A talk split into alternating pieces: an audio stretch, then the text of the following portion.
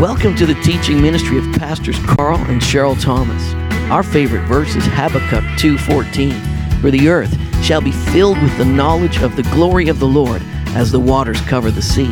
Consumed by that revelation, we are committed to recognizing, resourcing, and releasing high-impact ministries resulting in global glory, transforming lives to impact their world. We have a teaching that will impact you today. Now, let's get right into that word.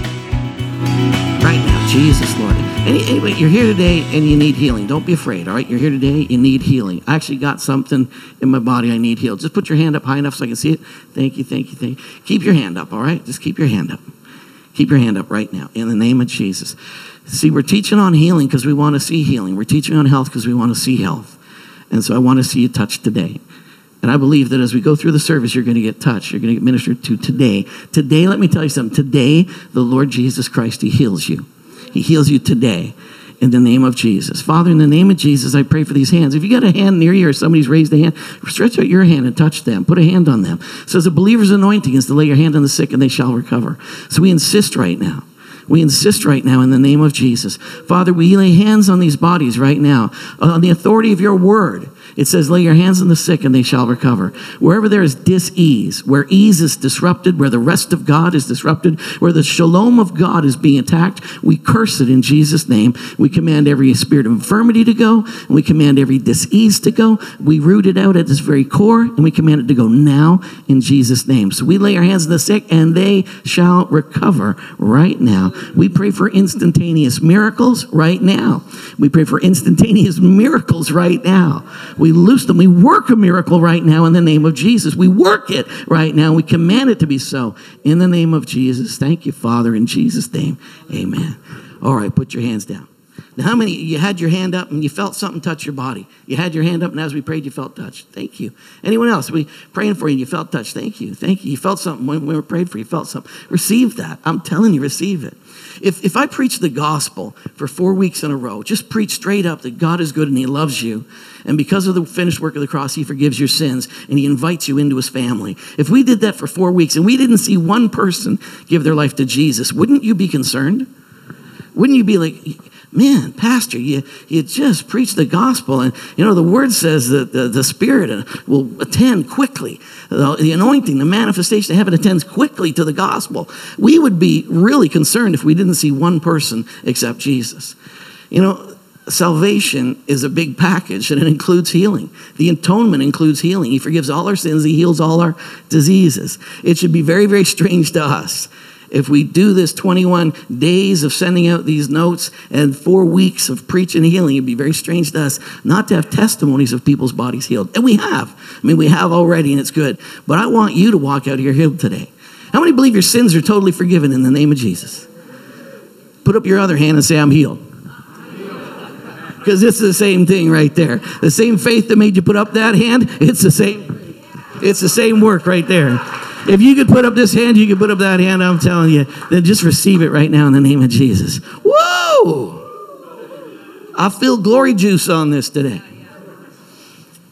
I'm just going to talk about faith today, all right? Oh, Jesus, wow. Uh, does anybody else feel something drop in the room there like that? That was something else. Or something rose on me. I don't know, but I feel the goodness of God. Mm-mm. Okay, boy. Thank you, Lord. All right, we're going to go. We're going to talk about faith. Here it is Hebrews chapter 11, great chapter. By faith, by faith, by faith, by faith, by faith, by faith, by faith, by faith. I mean, when God repeats himself that many times, he's trying to get your attention. He's devoted this whole chapter to tell us that by faith, stuff gets done by faith. And it's by faith things happen. And let me tell you this you are healed by faith. Now, you can get healed because of an anointing. You can get healed because a, a fantastic anointed minister looses an anointing. You get touched. There's so many ways you can get healed. But one of the greatest ways you can get healed is just straight up believing that He's the Lord that heals you. Then you don't have to hope the wonderful special evangelist is in town. You could be all by yourself on a desert island and stub your toe and say, In the name of Jesus, according to the word of Almighty God, I command my toe to be well. And you know what? He attends, He watches over His word to perform it. So you got to believe that. You got to know that with all your, all your, all your, all your heart. So faith's a big deal. Now faith, now faith, say now. I mean, they threw that word in there. Read every word in the Bible. Now faith. Not just faith is, but now faith. Now faith. That present work in faith. Faith is the substance. Faith is the substance of things. How many got some things? You know, look at things around you. Did you know that everything around you, faith is the substance of things? That chair you're sitting on started in the realm of faith. That chair you're sitting on started in somebody's heart. It started in somebody's imagination. They said, I need a chair that I can put in a church where they can sit for two hours and feel comfortable. Somebody got a vision sitting on a bench one day and said, You need a better chair in church. They got a vision and they manufactured it. We bought it because we want you to be comfortable or at least have a nice nap while I'm preaching. You see, somebody had a vision. Somebody saw something in the unseen realm and they brought it into the seen realm. Faith substantiates things. Faith takes your visions and makes it reality. Faith takes the things that God has spoken over your life, and faith is how you get it from here to there. Faith is how you bring things from the unseen into the seen. Faith is it. See, faith is faith, but you ever used a straw? Has anybody ever used a straw? Has anybody ever had, had, something that you need a straw to get the, the pop out and you need a straw? And I wish I had a straw because I want to get that out. There's something in there in the can. There's something I can't see it, but I know it's there. I want to get it out of there. So you take a straw, you shove it in there, and then you can suck it out, and that become manifestation in your body of a really bad substance that you shouldn't do too often. But you know, it's the straw is just a vehicle. It's just a straw, but the straw is how you draw out of the unseen realm that thing that you bring into manifestation in your life. Faith in itself is just faith, but faith is what God has chosen. It's by faith you can bring into manifestation the Word of God in your life. Can I get a hallelujah? All right. Faith is. It's the substance of things you hope for. Another translation says faith is how you substantiate things. Faith is how you bring it into manifestation. Faith is the evidence of things not seen. Say not seen. Not seen. Faith is the evidence of things not seen. How many got some not seen stuff that you want to see? Well, faith is how you substantiate and bring into evidence the things you can't see. And there's stuff that you can't see. It all begins in the unseen realm. Everything begins in the unseen realm. But you see, when you do that, I love it because it says Moses was a man after God's heart because he, he saw the God who you can't see. He saw the unseen. And we want to bring it into manifestation today. All right, I got to move on. I really do. Come on. But without faith, it's impossible to please God because anyone who comes to God must first believe that He is. Anyone who comes to God must first believe, must believe. Say, must believe you must believe that he is, and not just that, that he's a rewarder, but you must believe that he is. What is he? He's God. He's a good God. He's a wonderful God. You must believe that he is, and you must believe that he is a rewarder of those who diligently seek him. So God is. And you got to believe that with all your heart because God's God. And I love him because he's God. I don't love him because he does anything for me. I love him because he's God. I love him because he's my God and he's my Lord and he's wonderful. But you see, believe that he is, but you also believe that he's a rewarder of those who diligently seek him. Can I get a hallelujah? Matthew 9, 28 to 30. And when he had come into the house, the blind man came to him, and Jesus said to them, He said, Do you believe? Do you believe? Do you believe? He said, Do you believe that I am able to do this? And they said to him, Yes, Lord. Do you believe that He's able to heal you today? Do you believe that He is able to heal you today? Yes, Lord. And they said to him, Yes, Lord. Then he touched their eyes, saying, According to your faith, let it be done unto you. And their eyes were open, and Jesus sternly warned them, you know, don't, don't tell everybody what happened here. I, I don't want to get into, into things ahead of my time, so just keep that to yourself, all right? It's not time yet for me to have a full confrontation with, you know, everything going on. But he healed them. They came to him. They came to him. Why did they come to him? Because they heard about him. They heard that, you know what, my blindness can be dealt with if I could only get to Jesus. So they heard about him, so they came. And when they came, he said, Do you believe that you can be healed? They said, We believe, Lord. And then he said, Let it be unto you according to my power. Well, he said, Let it be, poor Jeff, Jeff, let it be unto you according to your faith. Amen. Which power? Faith, power. I love Jeff, though he wants to say amen. I wish there's more people ready to say amen. Amen? Amen. Amen. Let it be unto you according to your faith. Wow, that's offensive, isn't it? So, what are you saying? I'm still sick because I got no faith? What are you saying? You're saying I'm not able to appropriate the things of heaven because I have no faith? I'm not saying that, but it would be wrong for me not to say it if that was the problem.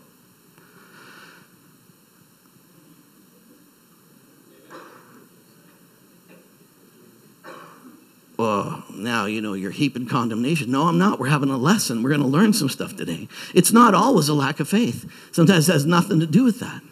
And we'll talk about that. Is that okay? But you know what? It is a faith thing. And the biggest anointing in the world was preaching in his hometown. And it says he could not do any miracles because of unbelief. So, folks, unbelief is a problem. All you got to say is, I don't want any unbelief in my life. Don't, don't, you know, try to, you know, feel bad about the situation or feel, ah, I feel condemned. Don't, don't even bother with that. Throw that out. Who cares? Huh? I've lived my whole life with a deformed thumb. How dare I preach the gospel? If you are who you say you are, command that thumb to be whole. In the name of Jesus.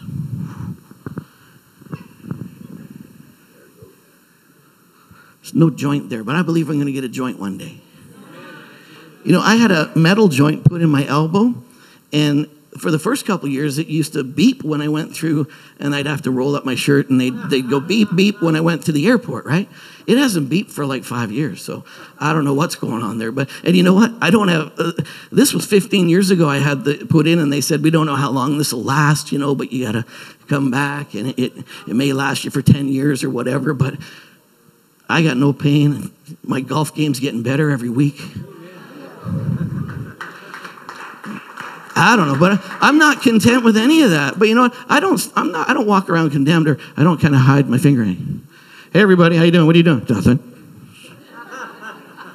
I don't want them to ever see that I have a deformed thumb. You know, I had a deformed thumb all my life.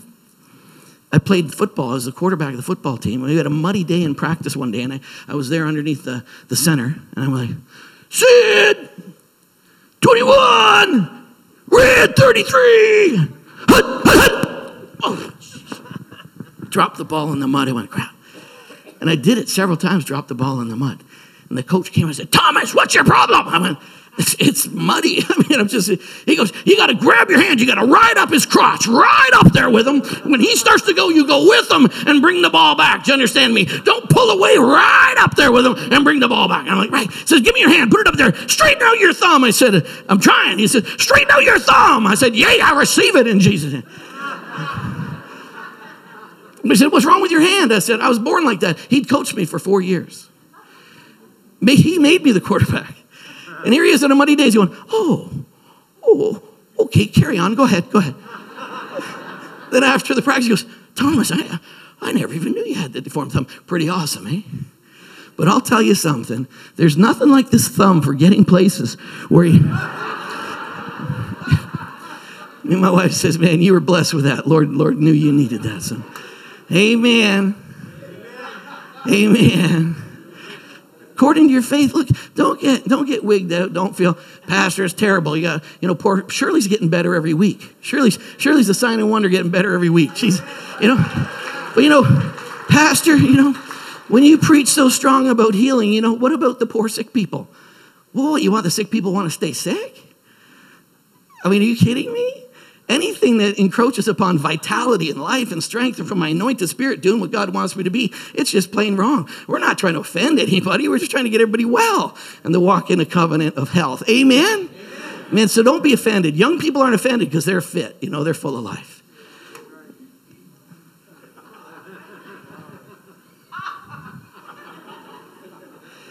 Amen. All right, let's go Mark chapter 9. Pastor, hurry up. Say, hurry up, Pastor. Thank you. Mark chapter 9, 19, 22, 24.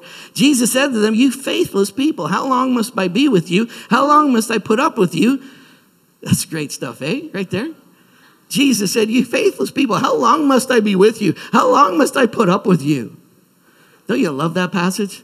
It's one of my favorites. I was mad at being a preacher one day. I was so frustrated. And I just read a leadership book that said the, the, the ability to lead is dependent on your ability to manage frustration. I went, I'm not doing real good right now. I'm so frustrated. And I said, Man, I got to manage this or I'll never be a good leader. And I was reading my Bible and I read this. And I went, Jesus went, You faithless people, how long must I be with you? How long must I put up with you? I was like, Man, that sounds a little like frustration to me. and he was without sin. Amen. So the Lord said, a little frustration is okay, but don't live there. I said, okay, thank you, Pastor. Bring the boy to me. So here's a father. They come down the mountain. They're there talking to the heavenly father. He said, Listen to my son. They come down. There's another father saying, Help my son. Father on the mountain says, Listen to my son. Father down below says, Help my son. And here they come down the mountain. The rest of the disciples bickered with religious people, all fighting about healing and all that stuff. That's kind of like church today, bickering and fighting over healing instead of just healing people. Problem is, it can God heal? Will God heal? Is it His will? Blah, blah, blah, bickering. Just get her done. Bring the boy to me. Bring the boy to me. He said, The Spirit often throws him into the fire and into the water trying to kill him. Have mercy on us and help us if you can. If you can. If you can. I mean, if you can, Lord, could you throw me a bone today? If you can, could you just help a poor guy out right now? I mean, if you can spare a moment there, I mean, if you can, help me out. And she said, What do you mean if I can? Can't believe you just said that. What do you mean if I can? Sorry. What do you mean if I can? Jesus asked, and he said, anything is possible if a person believes. Anything is possible if a person believes. Are any persons here today? Any person who believes here today? Anything is possible with a person who believes. So put aside all your confusion, all your frustration, put aside all your inability to see the manifest, put aside all the, the conflict and the, you know, the, the contradictions in your life. I've prayed for all these people and nothing. But you know what? I've prayed for four or five and I've seen something. So I want to get a better average. We got to keep doing it. Anything is possible if a person believes. The father instantly cried out, I love this. I love this. Listen to this. He said, I do believe, but help my unbelief. Isn't it great? I love just, just radical openness of that. No fear in him at all. He says, I believe, I do believe, but help my unbelief. So, I mean, I'm believing as much as I can, but if, if there's anything in me that doesn't believe, help my unbelief then. You know, maybe you're here going, I believe. I think I believe. I've been doing my best to believe, but Lord, help my unbelief. Any unbelievers here today? You know, sometimes we got some unbelief. We don't even know it. Sometimes we, we think we believe, but then at the same time in our heads, we, we got contradicting things going on. It says a double minded man shouldn't even expect to receive anything from God. Not a double minded man won't receive, but a double minded man shouldn't even expect to receive. Hello? How are you guys doing? So you know what? You can't. You, you can have conflict. She's saying. He's saying. I'm conflicted. I believe and help. Help where I don't believe. Just help me. Help me. Help me. He said, I do believe, but help my unbelief. And sure enough, boom. Jesus dealt with that situation, cast out that demon, and set the child free. That's good news. Say amen. Amen. amen. Hebrews chapter 11, 35, 39 to 40. Verse 11, 35 says, And there were others. Say others. By faith, by faith, by faith, by faith, by faith, Noah, by faith, Joshua, by faith, Samson, by faith, by faith, by faith, women received back their dead, by faith, by faith, by faith, powerful, powerful stuff. And there were others. There were others. There were those who were all condemned for their faith. Or, sorry.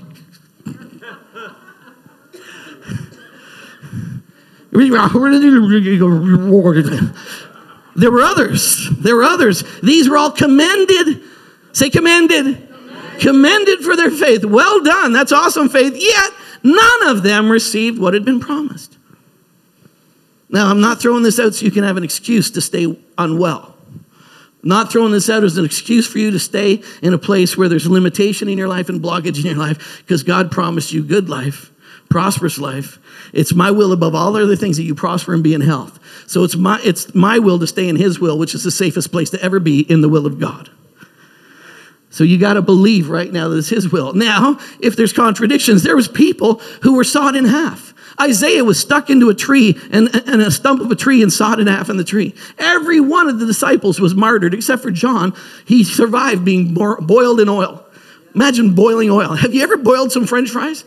You're taking your life in your own hands just boiling a french fry, let me tell you. In oil. He got dropped in like a french fry at McDonald's and he came out. How do you do? people went through some stuff. They went through some things. There's a lot of people who it says it says that none of them received what had been promised since God had planned something better for us, so that only together with us would they be made perfect. I don't even know what that means, but you know what I think it does mean? Don't you ever judge what's going on in somebody else's situation.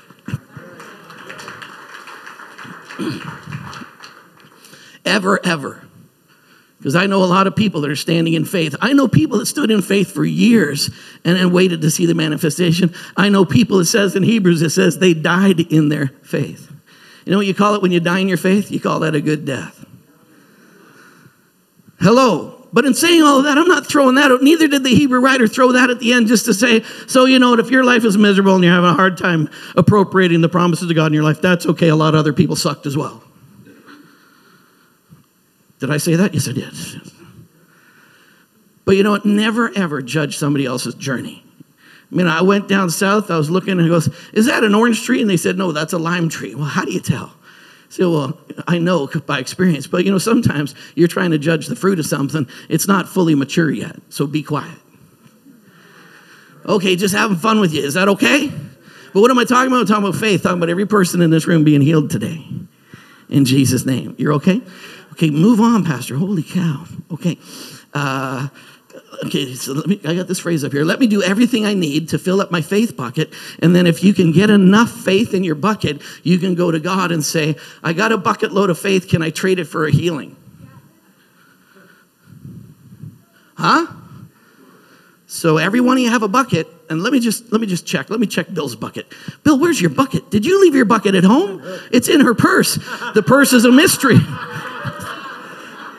it's in her, it's in her purse. That was a good one. That was, a, that was funny, even if you don't get it. A, you know what I mean? I'll tell you. Jimmy Hoffa's in my wife's purse somewhere. I'll tell you. He's down there. He's lost, but I'll tell you. I don't even go in there. It's a mystery. I think I might lose my hand. But anyway, sometimes I think we're like that. We're like, I just got to get enough faith. I just got to stir it up. I just, I just got to get to that place where suddenly I'm almost there. I'm almost there. I'm almost there. a miracle! Woo! That you know what that's called? That's called works. And we are not sozoed by works, but we're sozoed by faith alone. Faith alone. And it's, it's not, not like fill up a bucket faith. It's just the God kind of faith. Faith. So our faith is not in faith. Our faith is not in faith. The object of our faith is a loving God. He's the source of every good thing. There's some people, they've turned faith into a God and they said, I got faith in faith. And it's, it's not. And then we're running around just trying to qualify and be good enough or manifest or believe enough. I just got to believe enough. Let's go on. Faith. You ready? Give me a slide. Luke chapter 17, 5 to 6, and the message, the apostles came up and said to the master, Give us more faith. Hey, well, the disciples said, Give us more faith. Well, here's what the master said You don't need more faith. That's Jesus said. I know it's in the message, it's a paraphrase, but this is good because it states it right. You don't need more faith. You might need a little less unbelief, but you don't need more faith. Turn to your neighbor and say, You don't need more faith. And it's okay because you're agreeing with the Bible, so don't be afraid. You don't need more faith. There is no more or less faith. There isn't. If you have a bare kernel of faith, you can say, uh, size of a poppy seed, you can say to the sycamore tree, go jump in the lake, and it would be done. It would be done just because you said it. Sycamore tree, mustard tree, little tiny, little tiny speck, you can hardly see it. Boom. That size of faith can move mountains. So it's not a more or less thing. Yet we've been to seminars about the more or less thing. And then we feel self condemned because I'm not getting a miracle because I just can't get it right. okay, let's go on. Give me a slide. Faith, four basics of faith. There's lots, but I'm giving you basics. Say basics. If we want to teach on faith, we'd have to do this for a long time. I'm trying to get it done in one day. Can you help me? Faith is a law. Faith is a law. Faith is a law. Romans 3:27 by the law of faith. Number 2, faith is a gift. When is a gift not a gift? When you have to earn it. When is a gift not a gift? When it gets forced on you. When is a gift not a gift? When it's something that you got to perform for. Faith is a gift. Matthew, uh, Mark 11, 22. Have the faith in or of God. Have the faith. God is saying to you, have the God kind of faith. Have my kind of faith. Have it. I want you to have it. I want you to have the same faith I had where I said, Let there be light, and there was light. Are you saying God had faith? Well, how else do you bring on seen the unseen? God didn't have to have faith. Oh, relax, get a grip on yourself. He didn't have to have faith to believe in himself, but everything exists. There's not a thing that's not substantiated. The Bible says all things are substantiated by faith. So to bring things into manifestation, you got to exercise some faith. Look at the second thing there. Faith is a gift. Romans 12, 3. God hath dealt to every man the measure. Say the measure. Say a measure. A measure is a brutal translation. It's wrong, wrong, wrong. Say wrong. It's wrong because you don't get a measure of faith, you get the measure. Here's the measure of faith. Here's the measure of faith. What measure is it? It's the measure of the God kind of faith. Every one of you have received the God kind of faith. How much did I get? You got the measure of faith. Every one of us got that gift of faith. Every one of us. The third law, third law is faith comes by hearing the word. Faith comes, Romans 10, 17. So then faith cometh. How's it come? It comes by hearing and hearing. So you've got faith, but you don't have faith in some things because there's some things you just don't know because you're ignorant. Ignorant. Or ignorant for those who couldn't understand that. See, if you don't know that you can appropriate something by faith, you're not going to do it. So sometimes it's not because you don't have faith, it's because you don't have knowledge.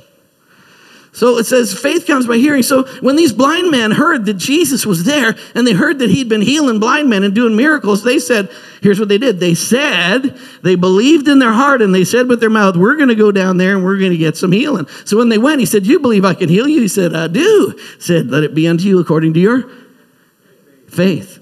Say faith. All right, hearing the word of God. You don't lack the ability to believe, but you do lack the knowledge of what to believe. There are a lot of churches in town. I don't know, I really don't know, maybe a few, there might be a few, that would actually take four Sundays in a row and preach on healing. Four Sundays on healing and sending out an email every day about healing for 21 days. I don't know a lot of places would do that. Do you know why? Because they don't believe it's for today. And if it does happen, it's really random. And every once in a while, tick, tick, tick, tick, tick, tick, tick, tick, tick, tick, tick, bingo! Ooh, a healing's being released today. Healing has been released. Healing is a covenant from God Almighty. I am the Lord that healeth you. So it's not something that pops in every once in a while or we get the right atmosphere. We're almost there. Uh, an A minor. There it is. That's weirdness. And a lot of a lot of us charismatics got weird and thought you got to get the atmosphere just right, and we got to quirk it like this. Turn this way, get your head contort. You're ready. It's Him. That's it. He loves you, He heals you. I believe. But see, when we make it so complicated, that's where condemnation comes in because I, I guess I didn't do it right. I'm so stupid. One of these days I'll get it right. What's wrong with me? Why can't I receive? It's because we get stuff heaped on us that preach performance religion that if you jump through enough hoops, God will finally come out of heaven and touch you. He already came out of heaven. He already touched you. Everything necessary for your healing is done in Jesus' name. Are you all right here today? Are you all right? All right. Don't lack the ability. So, number four, four, four, faith works by believing and confessing. For assuredly I say to you, whoever says to this mountain, be removed and cast into the sea, and does not doubt in his heart, but believes that these things he says will be done, he will have what he says. Therefore, I say to you, whatever things you ask when you pray, believe you have it and you'll get it. Believe you receive it and then you'll have it. Well, what do you mean, believe I receive it and then I'll have it? Don't I have to have it to say I believe it? I'm not going to be phony or not authentic. I'm not going to say stuff that isn't true. I'm going to be real, man. Either I'm healed or I'm not, and I'm not going to get into that phony nonsense. I'm not going to say stuff that isn't so. Well, that's what faith's all about, declaring the things that aren't as though they were, so that God makes it so. So if you don't want to do that, then you don't believe in faith. Because faith has to be willing to dare, to risk, to step out and say, I believe God's word says what it says. I believe I'm healed. I receive that in Jesus' name. Thank you, Jesus. Faith's got to do that. Well, what do you do if you still don't see it? Stand there for what you're standing there for. Stay in faith. Stay. If we're going to take a plane from London to Toronto, to get to Toronto in that plane, what is necessary for you to do? Stay on the plane. If you suddenly go, I can't take it, I don't think we're going to get there. It's windy, the plane is shaking, let me out. And you try to grab the door and go, whoa, you're not going to get to Toronto. Sometimes you have to stay in faith. I've had a lot of people that we've studied the black boxes of their failures. Thank you, Pastor. I believe it. I receive it. Hallelujah. Glory to God. I'm healed. God's word says it. He's a good God. His word is his word. He honors it above his name. He would not lie to me. He would tell me the truth. He watches over his word to perform it. I believe it. I believe it. I believe it. You get out in the parking lot going, ah, I tell you, my ankle hurts like heck. Oh my God. I, tell you, I don't think I'm healed at all. I can barely push my brake pedal. Oh my God. You see what just happened there? We check your black box, and your black box is a whole bunch of doubt, fear, and unbelief. So, yeah. How are you? Good. All right. Thank you. Okay. So, uh, Romans 4 16. So, the promises are received by faith. What's healing? It's a promise. What's health? It's a promise of God. What's prosperity? It's a promise of God. How do I, I want that, Pastor? How many want that? I want that. If God has promised that I can literally live my life out of His resources, I can lean into Him and I can rest and He can become the source of my life. If those are His promises and they're all yes and amen in Christ, I say amen, I say yes, and I receive that. See, they are all received by faith. And why is it faith? Well, why did He make it faith? Why did He make it like that? He did it on purpose so that it has to be a free gift. Because if it was any other operation except faith, then we'd all be on a treadmill of, of earning it ourselves, or somehow I'd put myself in the equation and it had something to do with me. But because it's just faith, it's the gift of God faith, it's the measure of faith that I can exercise because it's faith alone that I receive the goodness of God. Every single person can have it, and it demands it be a free gift. It's grace or it's nothing. You can't have it by adding anything to it. If you add anything to the gospel, you've removed the power of God from it and you got false religion. So you gotta see, it's gotta be faith because it's a free gift and we are certain to receive it. Therefore, it is of faith that it might be according to grace. It has to be faith because the only way to get whole is the grace of God. The only way to get your breakthrough is that you understanding you believe that it is His will, His passionate desire for you. And the only way to receive it is say, Thank you, I believe you are a good God. And so He made it faith so that it can only be grace, or else we got religion jumping in and saying, Well, it's also performance. No, it's not. And he made it like this, so it had to be that way. Give me another slide. Therefore, inheriting the promise is the outcome of faith, and it depends entirely on faith, in order that it might be given as an act of grace, unmerited favor, to make it stable and valid and guaranteed to everyone. See, God wanted to level the playing field to every single person. There's nobody in this room that's more significant to God than anybody else. God made it a low, low bar. Boom, right there. Faith. That's it. That's all you got to do. And you know what? The faith that you need to express, I'll give it to you. It's the gift of God and it works. Faith works. Can I get a hallelujah? All right, I'll preach faster if I get in more hallelujah. Hallelujah, hallelujah, hallelujah. All right, uh, let's go on. I'm almost there. I'm getting there. Romans 4, verse 20 says, He staggered not. I love that. And I had to put the I had to put the King James, the authorized version, because that's what I grew up with, right? You see, and I read other translations, but I grew up in Sunday school and I was learning the King James version, right? The good old book. Hallelujah. But I like it. It says, it says Abraham, he, he staggered not. Can you go back one more or did I miss it? There it is. He staggered not at the promise of God through unbelief, but was strong in faith, giving glory to God. Now, this it didn't say he had strong faith. It says he was strong in faith. It didn't say he had better faith or stronger faith than his neighbor. He just stayed in faith. He was strong in faith. He did not quit. Don't quit on your belief.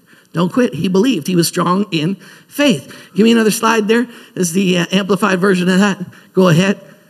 Go ahead. Okay. In the sight of God in whom he believed, who gives life to the dead, speaks of the non existent things that he has foretold and promised as if they already existed. See, that's what faith does. Abraham was lifted up eye to eye with God, and he saw the DNA of God in his own life. And he saw that this is faith. Faith declares the things that aren't as though they were, so that God can make it so. And if you're unwilling to declare the things that aren't as though they were, you're unwilling to operate in faith. Wow, you people are so excited. Your enthusiasm is killing me. It's a bad confession right there, eh? Amen. Abraham got eye to eye with God. Give me another slide. Let's just keep moving, keep moving. Abraham entered a realm where no man had gone before. A less than perfect man operated in the same life force as God. A man expressed the DNA of God. A man lifted up in the sight of God doing the God sort of stuff. A man declared the things that are not as though they were. That's why Abraham's called the father of faith, because he was the first man who operated out of the DNA of God himself. And he had the God likeness that he possesses. He began to operate as a superhuman in a human realm. Give me another slide. Got to move. David operated in the spirit of faith. David, 2 Corinthians 4:13. And since we have the same spirit of faith according to what is written, or another translation says according to the psalmist. What psalmist? David in 116 verse 10, Psalm 116. He wrote, he said, I believe, therefore I spoke. I believe, therefore I spoke. If you're a believer, you are a speaker. You must have your speaker attached to your receiver. You receive because you believe. You need your receiver attached to your speaker. You can't receive if your believer, your receiver, and your speaker aren't working together.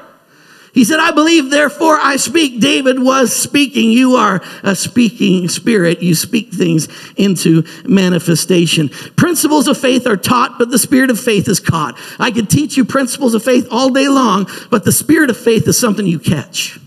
Have you been around somebody where they, they minister just their life, just the way they are, that suddenly you got faith for more? I mean, I, I got a guy, uh, a guy from New Zealand, uh, Bruce Monk. I just try to stay away from his meetings because every time I go to his meetings, I want to leave town and go start a, a work in some place where nobody knows Jesus. Because he's so passionate about the lost of people who haven't heard. He says, Why do we keep talking to people who've heard? We should be talking to people who haven't heard. And every time I get around him, I go, My God, I'm selling everything and I'm going to Wagga Wagga land and that spirit of faith to break through to take new territory that same spirit on him it starts to get on me. I go i got to get away from him or i'm gonna i'm gonna sell everything and i'm gonna go. Ah! have you ever been around somebody who believes in healing? And you know they do.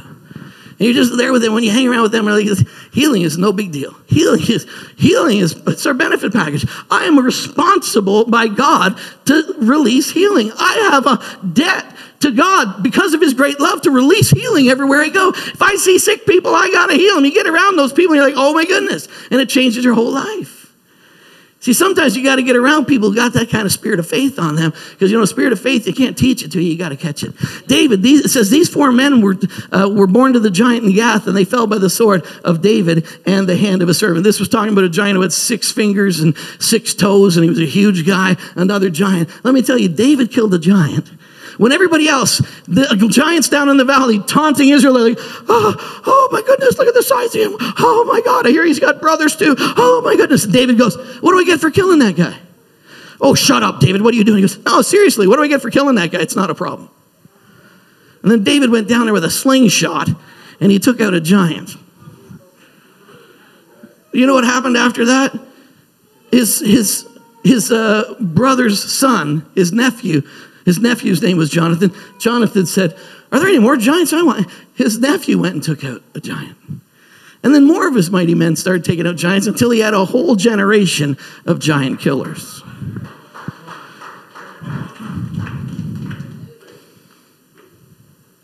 That was a really good hallelujah. It was a good one right there. You could feel that was right from the belly. Uh, uh, I tell you, spirit of faith is a big deal. Come on, now everybody's killing giants. Now everybody's loosing healing. Now everybody's coming back every week with testimonies of healing. Everybody's been out there all week long healing the sick, healing the sick, healing the sick. I go to I go to Africa. They asked me to come to Africa to speak at their 75th anniversary at our, our church there. And I'm there, thousands of people. We had 25,000 people under the roof. It was amazing. And I got all these guys on the platform who've all raised the dead. And like, and it's not, did you raise the dead? It's how many? And it's like, it's like uh, 11, 14, 17. I'm like, and I'm going to speak now. I'm like, dude, just, just lay some hands on me, rub on me a bit. You know, I did. I had somebody tell me once, Pastor, and they were with me in India. And they said, But remember when they brought that woman up who was the police chief's daughter, and they said that the baby had died in her womb and she was broken and said, Oh no. And they said they'd arranged an appointment. They were going to go induce her and, you know, take the dead child from her womb. We prayed for her, and when I came back a year later, that girl came with her baby. And that's that's true story. That's that's real deal. I went back, I was amazed. I was amazed. You know, so I'm going, well, I, I guess I didn't really see it, but, you know, something they said was dead in her womb, but we prayed, and that child was born alive. So I said, well, I got one. But I go down there, these people, I'm telling you, it's, it's nothing. Why do we think that people should always get saved when they hear the gospel, but we don't think people should get healed when we preach about the healing gospel? Folks, we got to start seeing that all the time. Kenneth Hagin said, healing is the dinner bell to call people to come to the Father's table. You know, we got to ring the bell, ring the bell, ring the bell. We got to see healing. So we want you to see. So I'm going to go quickly through this. Can I? Can you say quickly? All right, I'm going to do it. Amen. How many need my wife back up front to tap on the clock? I see that hand. Thank you. I see that hand. Uh, that one was giving crouching applause. That was good. Okay, give me another slide just because I'm lost now. So help me out. Is that another slide? We'll go, we'll go back to that one then. Thank you. Uh, oh, I love David had a heart. David had a heart after God. He just did. So let's deal with seven attitudes really fast. You ready? And Pastor Cheryl is coming now. She's coming forward to tap the clock. Seven attitudes we're going to do really fast. Seven minutes, seven attitudes. You ready? Number one, if you're going to have an attitude of faith, same spirit of faith, David had this attitude. David, see, David used to play his harp and rejoice before the Lord, and the evil spirits would flee. Because David walked around with a spirit of rejoicing, a spirit of happy, a spirit full of the joy of the Lord. And you know what? God himself, in Isaiah, it says God looks for a joyful house. He's looking for a joyful house. God will bypass all kinds of houses just trying to find a house of joy. And you know what? If you're going to have a spirit of faith, it's going to be a heart. And I had to make them all D's. So this is why the D is in front of it, just for you to remember it better, because there's a test next week.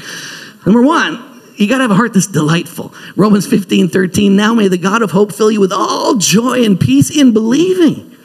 All joy and peace in believing all joy and peace in believing. Says that in Peter, right? It says, believing with joy unspeakable, full of glory, we're receiving. I tell you, a delightful heart, a, a heart full of joy, is a heart that's going to manifest, a heart that's a magnet, a heart that manifests the spirit of faith. And you have the spirit of faith. I'm not trying to get you to have it. I'm just talking about attitudes that are manifest for people who have it. But as Paul said, we have the same spirit of faith. So you have it. You're not trying to get it, you got it.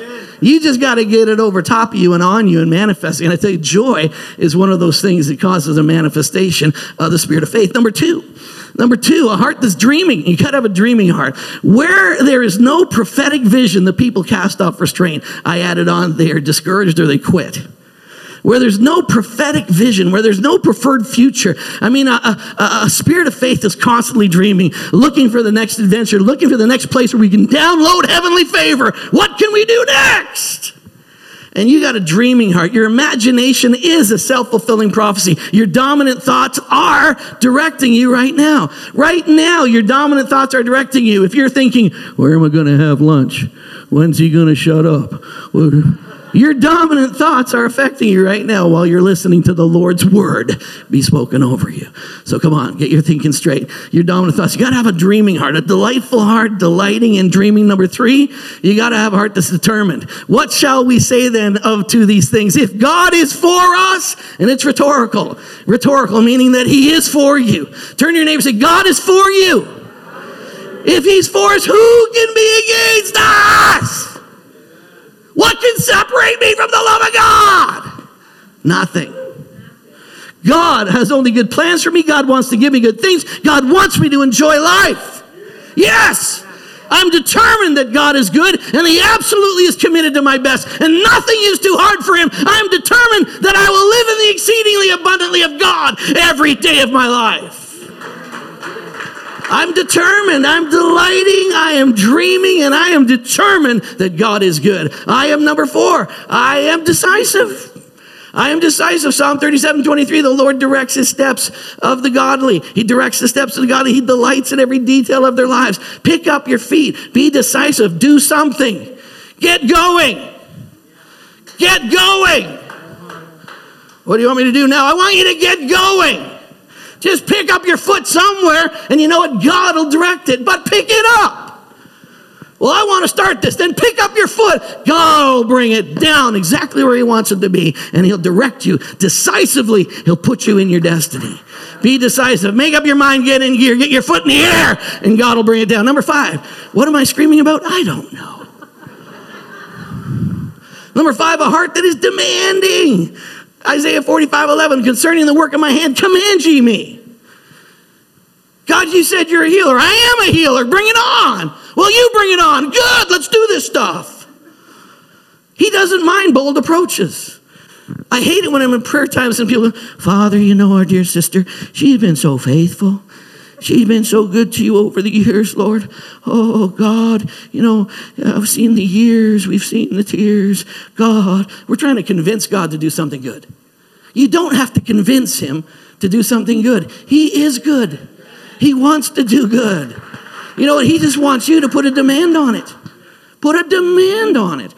Oh, I'm not going to interrupt Him. I just want to live forever and go to heaven. You know what? God doesn't want you to get to heaven. He wanted to get heaven to you so you could loose it everywhere you are right now. Quit being lazy with the benefits that God's blessed you with. Oh, I hate this church. They keep on making us do stuff. I feel uncomfortable when I'm here because it's so friggin' demanding. Yeah. You sit in the balcony anywhere and be a doughhead. Pastor, that wasn't very nice, was it, Pastor? Judy, say hallelujah. Thank you, Judy. Amen. There's anointing on that. God wants you to ask. He wants you to keep on asking. He wants you to come boldly to the throne of grace for what? To receive. Come on, he loves bold approaches. Number six, declaring hearts is declaring your servant has killed the lion, he's killed the bear, this uncircumcised Philistine. He'll be like one of them. Do you want my armor, David? You put this on. I mean, you need this. You'll probably need this. I mean, you're going against a big guy. He says, I don't need any of that. I've proved God with my own tools. He's put things in my hand. I killed a bear. I killed a lion. I'm going to kill him too.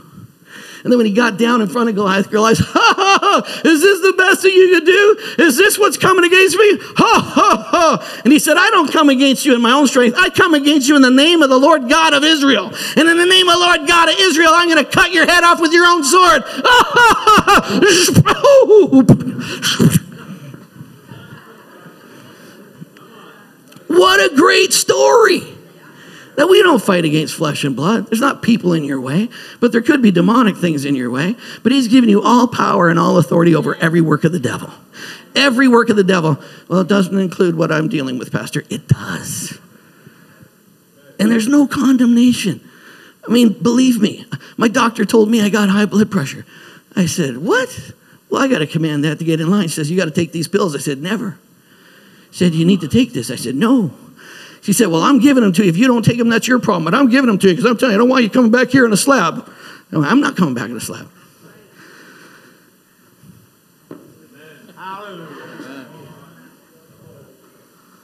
I got the medicine. Every some days I take it. Most days I forget, but but she wants to see me again in, in July. Did I tell you about my blood? They said my blood was holding on to iron and I had hemo, hemochromatosis. And so they sent me to another specialist. He drew a whole bunch of more blood. He said, You got hemochromatosis. I said, I don't think so. He said, Well, it's hereditary. So I said, Well, I still don't receive it. He says, Well, if you got it, you got it. I said, Yeah, I'm not receiving it. So he said, You need to become a vegan. I said, A vegan? I love meat. He said, You should eat meat, maybe something but the size of your, size of your hand in this thin. I went, Are you kidding me? I got a small hand. I, can, it be the, can it be the size of Bobby's hand? I don't, I, can, I get a, can I get another hand, please? Because my God, I mean, I'll starve if I, have to, if it gets like that, I'll start eating my hand. but anyway, I went back and saw him. He says, he says, Hey, I got some news. He opens up a great big file. He says, First of all, you're not a blood, you're not a, a you're not an iron magnet. I went, Praise Jesus. He says, You don't have it, you'll never have it. I said, Praise God. He said, But iron in your system does mean that there is a, a, a marker for other issues. It could be a tumor or cancer. I'm like, Yeah. So I'm like, Okay, well, let's go through the files. So, brutal. We checked for this marker and it was negative we checked for this marker, and it was negative. We checked for this marker, it was negative. And I'm like, finally gets the last one, and we check for this one. It was negative. And so he closed the threw it back to this, says, You're good to go. so I said, Listen, can, can I give you a little lesson on how to give good news to people? Because because like whatever that was, you really sucked at that. Honest to God, I mean, You could have started with, you know what, Karl, you're perfectly fine, and let me show you the details of your fineness. But no, you dragged me through that nonsense, and I had to stand. I did spiritual warfare the whole time against. I don't receive it. I, I rebuke you in Jesus' name. I mean, I mean, in in the spirit, I had my my spiritual arms were right around his neck, going. Ah, but praise Jesus, I don't have that. I'm not having that. Not. I'm not. You know, I, I, got a I got a bigger pill. It's called the gospel. You know, just take your gospels. Amen. How many taking your gospel? You be, we're sending you out videos every morning. You should be taking your gospels. I feel really good right now. I don't know about you, but something just got all over me. Ha! Wow. Okay. Hey, you who got to declare stuff. You do. Declare it. You, who, who, you. God will declare it and I'll be okay. No, you will declare a thing and it shall be established for you. The light of God will shine on your path. Who's declaring it? Who, who, who let the words out? You. You declare a thing. All right, say faster, Pastor. Wow. See, I got stuck in that story and I tied up five minutes right there. Did you see that, John? Man, John, just put that above your head and wave it at me. All right, we're done right now. Just got one more, one more, number seven. The heart is daring. Say daring, daring. Shammah, one of David's mighty men, he took his stand in his field. The Philistines were coming to take all their crops, and everybody, come, Shammah, run away. Like every year, we run away from our destiny. Come, Shammah, run, run, run, run, run. Shammah said, This is the last year I'm running. And he said, I'm not running anymore. He stood in his field and he killed all the Philistines that day. I love it. God won a great victory that day. You know, okay, God can always win victory if you're willing to show up for the fight. Victory is assured if you don't run away. Don't run from the problem. Face it front on. Be daring and say, I demand that there be change. This is my inheritance. This is my pea patch. I'm going to eat it. I'm going to enjoy it in the name of Jesus. One more slide. One more. That's well, two more. Sorry. You got the same spirit of faith. So keep your believer and your speaker connected. One more. Here it is. I don't follow Jesus so I can have a problem free life. I follow him because he's my Savior, my Redeemer, my Lord. In Jesus, I uh, behold the face of God. I embrace his certain and unconditional love for me. I praise and I serve him not because he is the means to an end, but because he is God. I'm not here to try to get some. I'm not here to negotiate with God. I'm here because he is God. But on top of that revelation, let me tell you this He's a good God. And He's your healer, He's your life, He's your strength. He is health to your marrow and life to all your flesh. He is your God who roots out every attack, every disease, and everything that would encroach against his purpose. He is your God, and he's a good God, and he's a God who loves you. Come on, stand with me. Thank you, John. That was good. That was good. Jesus. Father, in the name of Jesus, we love you. And Father, we prayed so many times right now today. We've declared your healing right now. And in the name of Jesus, I just really believe faith has been unlocked. Faith has been released in this room right now. The God kind of faith. That measure of faith. That faith that brings the unseen into the seen. And in the name of Jesus, we speak to every person who's suffering from any sickness or affliction. We command them to be well right now in the name of Jesus. In the name of Jesus. Just say, I'm well. I'm healed. I'm free in Jesus' name. Thank you, Lord. Thank you, Lord. Thank you, Lord. We got one more week on healing, one more week. We're going to pray for everything, slap everything. We're going to get manifestations one way or another. If nothing happens, I will throw chairs. We believe, Jesus. Can you bow your heads, close your eyes just one more time? Everybody's praying. Listen, if you're here today, you wandered in, and this little tubby preacher up there had been screaming at you. But you know what? God loves you. He really does. And He's for you. He's nuts about you. And He wants you to come home. Wants you to come home. Wants you to come. Wants you to accept the fact that you're a child of God and He loves you and He forgives you and everything's okay. If that's you and you're saying, I want to come home, I want to be restored to my father, I want to be restored to his family. If that's you, all I need to do is put up your hand really high. I'm going to count to three, and when I count to three, could you lift your hand really high and say, That's me? You ready? One, two, three. Just lift your hand really high so I can see it. Really high. Really high. Jesus, thank you. Thank you. Anyone else? You can still do it right now. Okay, we're all going to pray and everybody's going to pray. So you pray, okay? Oh, Jesus. Oh, God, I love you. Pray with me, everybody. Say, Heavenly Father, thank you for saving me. Thank you for forgiving me. Thank you for Jesus and the finished work of the cross. I embrace forgiveness and I declare that I am a child of God. I declare that Jesus is risen from the dead. And I ask the Holy Spirit to come testify with my spirit. Make it clear to me that I am a child of God. Thank you for coming into my heart. In Jesus' name, amen. Amen. Well, that's awesome right there. I'm going to ask those that are here for ministry and those that are here to work on the altars today if you would come. Anybody on prayer teams today, come and just be ready to minister to people. If you need prayer for anything else, you need a word, you need somebody to agree with you, you need some miracles happen at this altar. So many miracles, so many breakthroughs. So please, if you need prayer, please come and you'll get prayer. Don't forget to congratulate Werner. You know, Werner is a sign and a wonder. I think Werner's older than I am and he just got his black belt. Isn't that amazing? I can't even lift my leg that high. But, but you know what? I can do all things through Christ who strengthens me. But I don't like karate, I like golfing.